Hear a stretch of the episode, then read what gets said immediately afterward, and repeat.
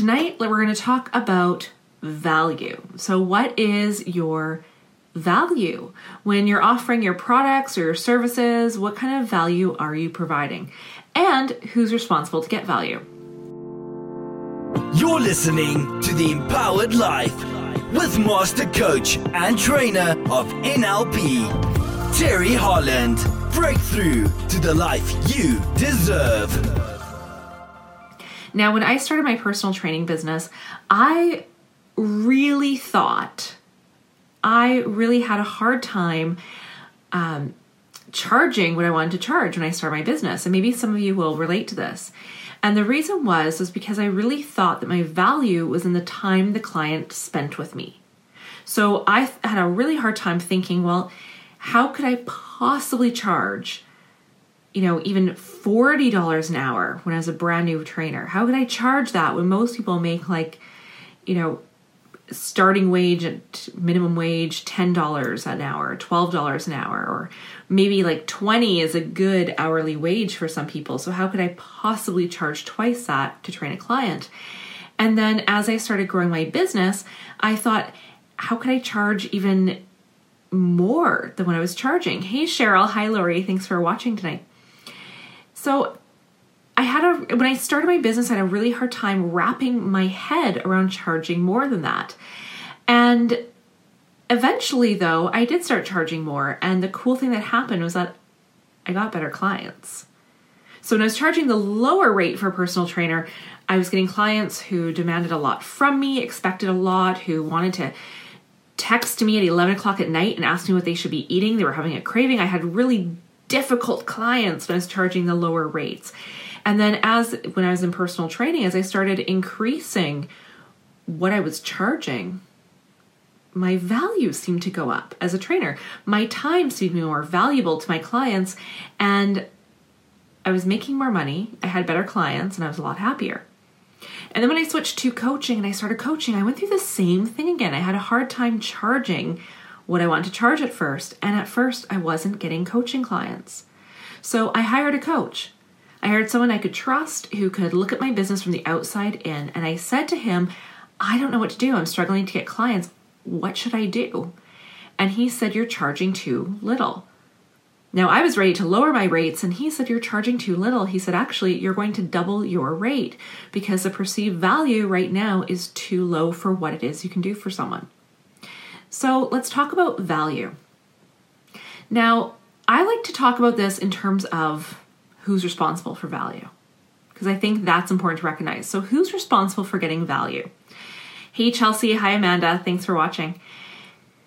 So, let's say you bought a high powered blender.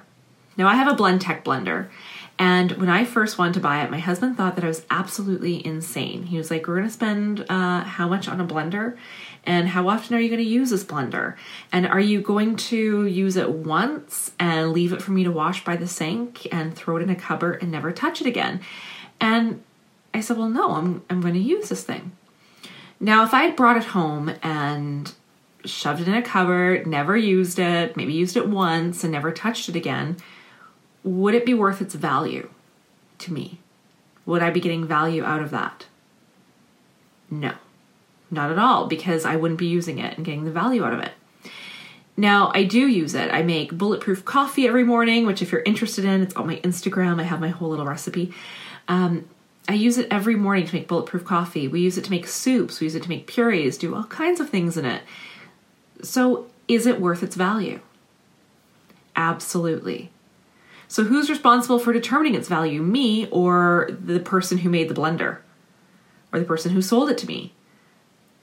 I am. I'm the one who's responsible for getting value out of it. And it's the same thing when you buy a car. Who's responsible for value? The person who manufactures it or sells it, or the person who buys it? Or when you go for dinner, who's responsible to get value out of that meal?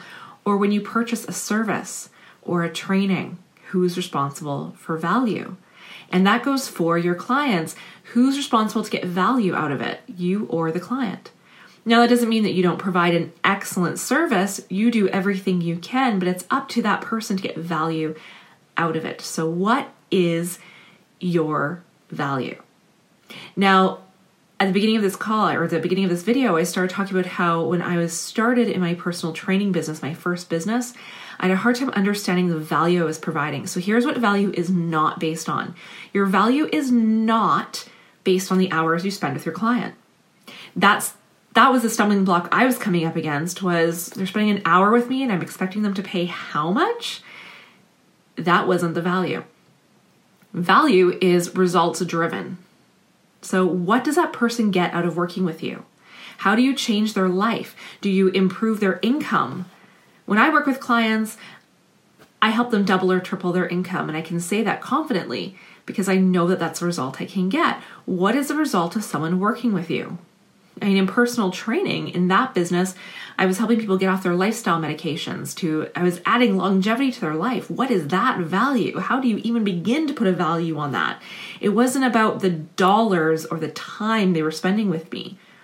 So, whatever you do, if you improve someone's life, or you help them earn more money, or you buy them time in their day, there is value to that. And it is more than just a minimum wage salary or $20 an hour, whatever you want to base it on, there is more value to it than the actual time invested.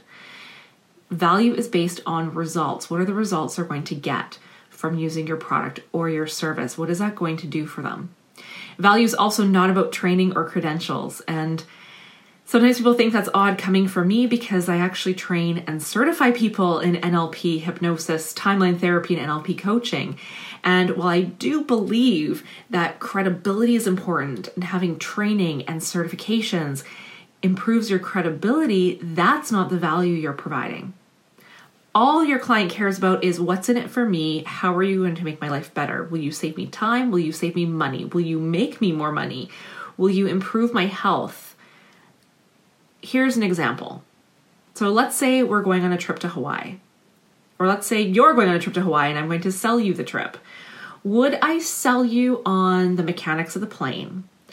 What it's made out of, the engine, the fuel it's running on? Am I selling you on that? Am I going to sell you on the training of the pilot? No. No. I'm going to sell you on the experience you'll have once you get there. So it's about the warm sandy beach under your toes. It's about the soft sound of the ocean waves and the salty sea air. It's about the cool breeze blowing through the palm trees and that umbrella drink in your hand and the deep sense of relaxation and peace you will feel lounging on that beach without a care in the world.